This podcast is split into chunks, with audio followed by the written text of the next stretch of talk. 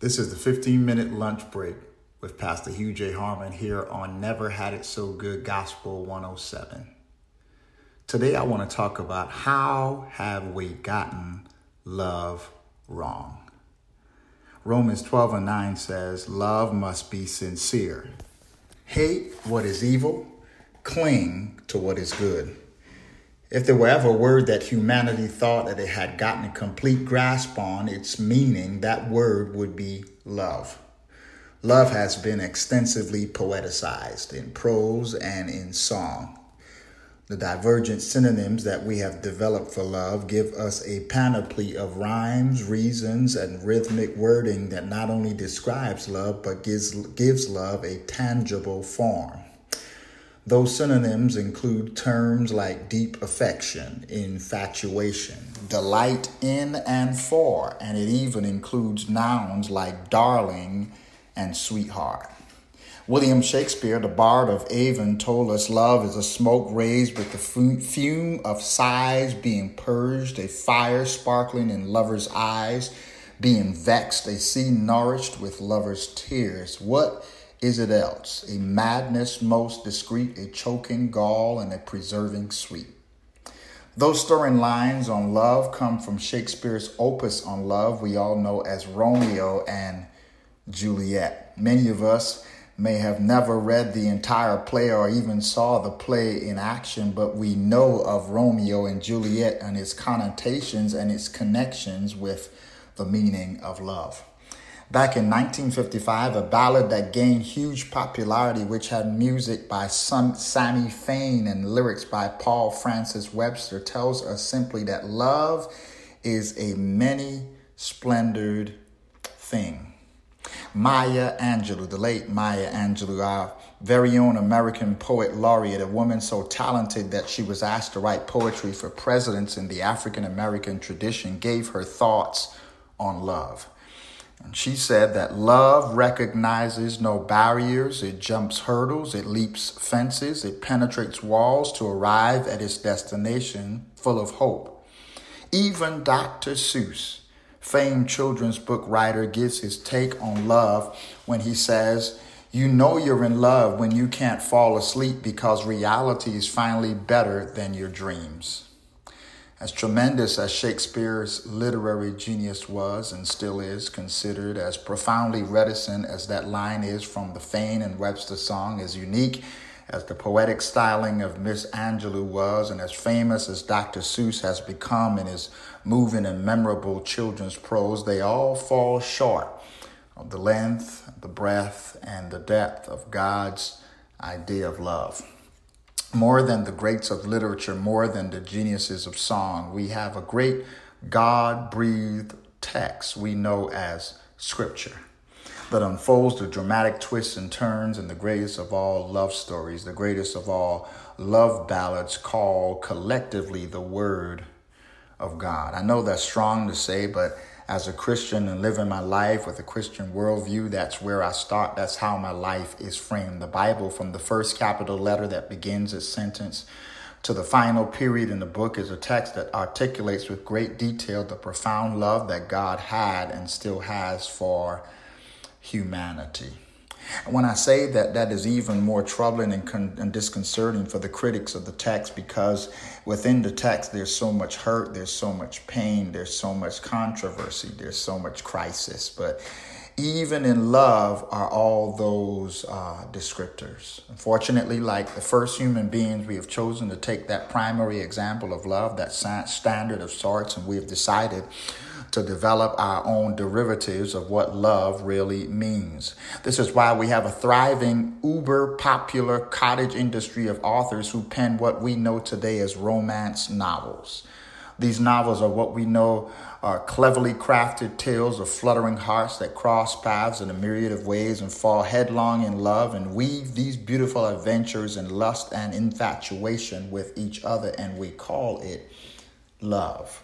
Apart from romance novels, we have another print media subculture of women's magazines that spend enormous amounts of print real estate on articles on how to snare a mate. There are three steps to attracting the man of your dreams, five ways to keep the man of your dreams interested in you, And some of the titles are actually too graphic for me to include in this family oriented discourse. Nevertheless, you get the point of man's version of the story of love is big business. It's not limited to novels and women's magazines like Cosmopolitan and Vogue and Mademoiselle. This business of using the symbols of love and affection to sell products goes from the subtle business of style and beauty magazines that make falling in love about physical features to making love about how you can make someone feel by just being around them to outright salacious, sexually explicit material that sells sexuality and promiscuity as love. This co-opting of the love of the love, or, or rather co-opting of love, has led to more heartbreak and heartache than anything. Most of you reading or listening to this discourse that have been living as adults or pre adults for quite some time have been involved in the business of human interactions. You've had your share of what you believed and understood to be love. You felt the butterflies. You've had the experience of a tied tongue and able to speak in their presence. Whoever that person is that you're thinking of, maybe. You've known what it was to sit uneasily and bothered because they had not given you a call all day. You've also felt the heartache and the headache of impending and inevitable loss, not necessarily due to physical death, but more than likely due to a relational causality. We've all experienced what we believed was love. However, before we define what love is from a biblical and Christian per- perspective, I would like to talk about the ways that we've gotten love wrong. I don't purport to be an expert in this area, but I do claim to have some experience that I believe can be a valuable help in us developing a right perspective or a truthful perspective on the ways that we have gotten God's idea of love wrong. The first way that I would like to highlight is how we've devalued the word love.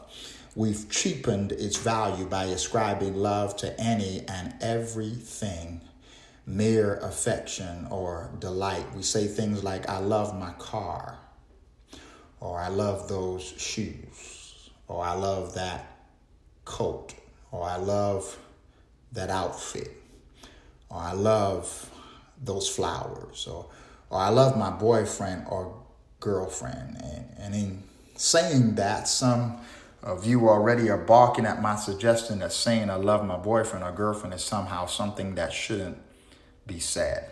My point in that statement is that the affection, care, and concern that we may have for a man or a woman that tickles our fancy in some way, but with whom we do not plan to build a future, then that's not a relationship that you ought to tag the title love.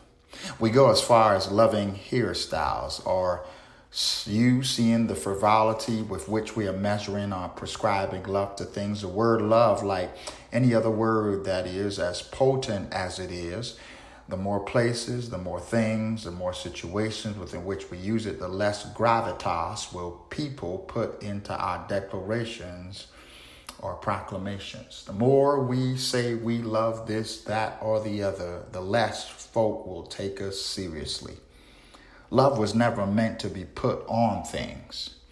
It was and always shall be a virtue that is reversed or reserved for others, for other human beings.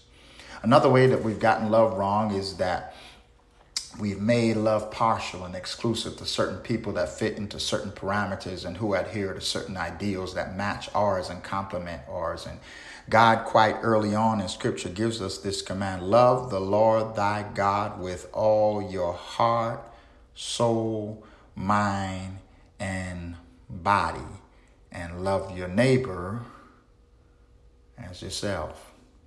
When we hear that and we lay it alongside scripture, it is almost a natural conclusion that one would love God, especially considering all that God has done and is doing for us and just simply sustaining our lives. Humans have no problem loving someone or something that they believe is returning to them some benefits for the love that we show or are supplying us benefits that we may not even be able to repay, at least at the same value as we are receiving.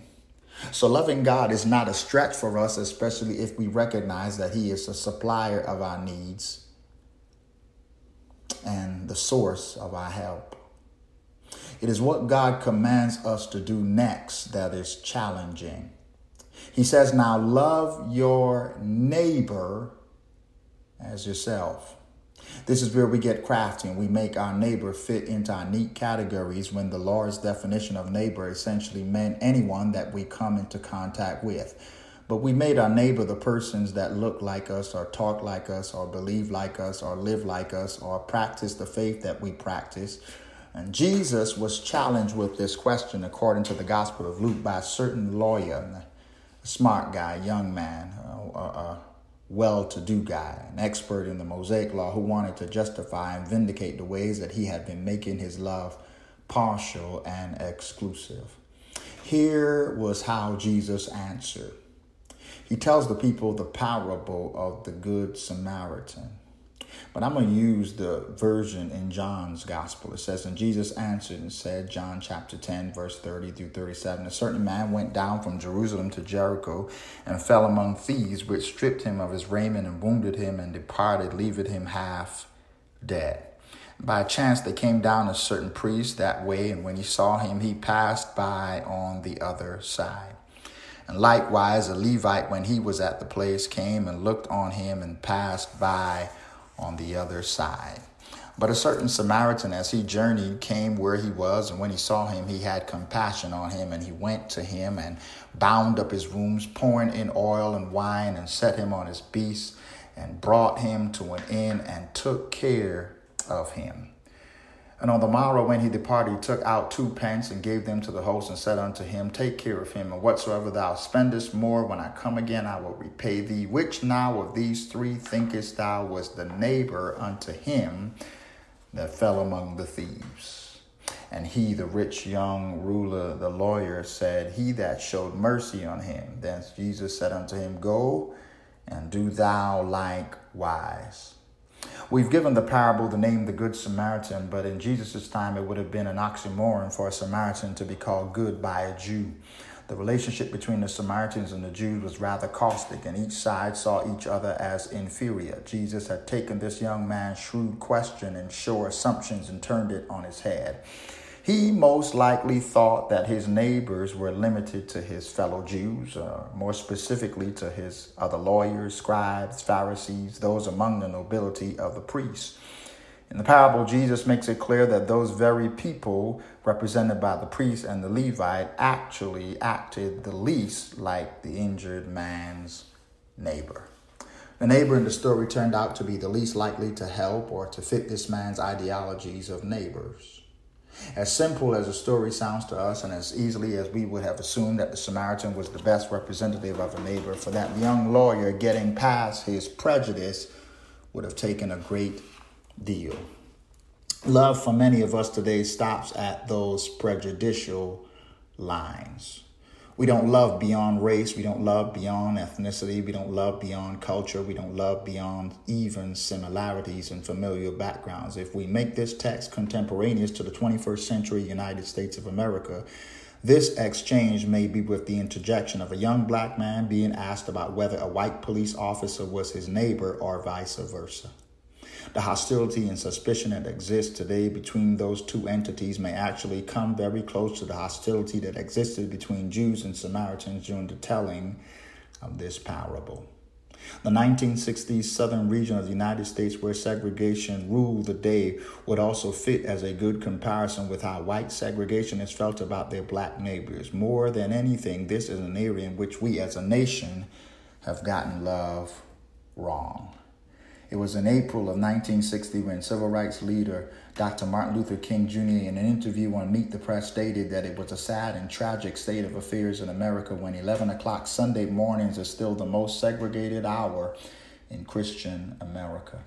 That was in the volatile and caustic times of Red Summer, and that was surrounding the violence and the vitriol that accompanied the fight to end Jim Crow in the South and to give people of color greater access to the freedoms and the rights that the rest of America had for so long enjoyed. The unfortunate thing is that that hour on Sunday to this day in 2018 still remains deeply segregated.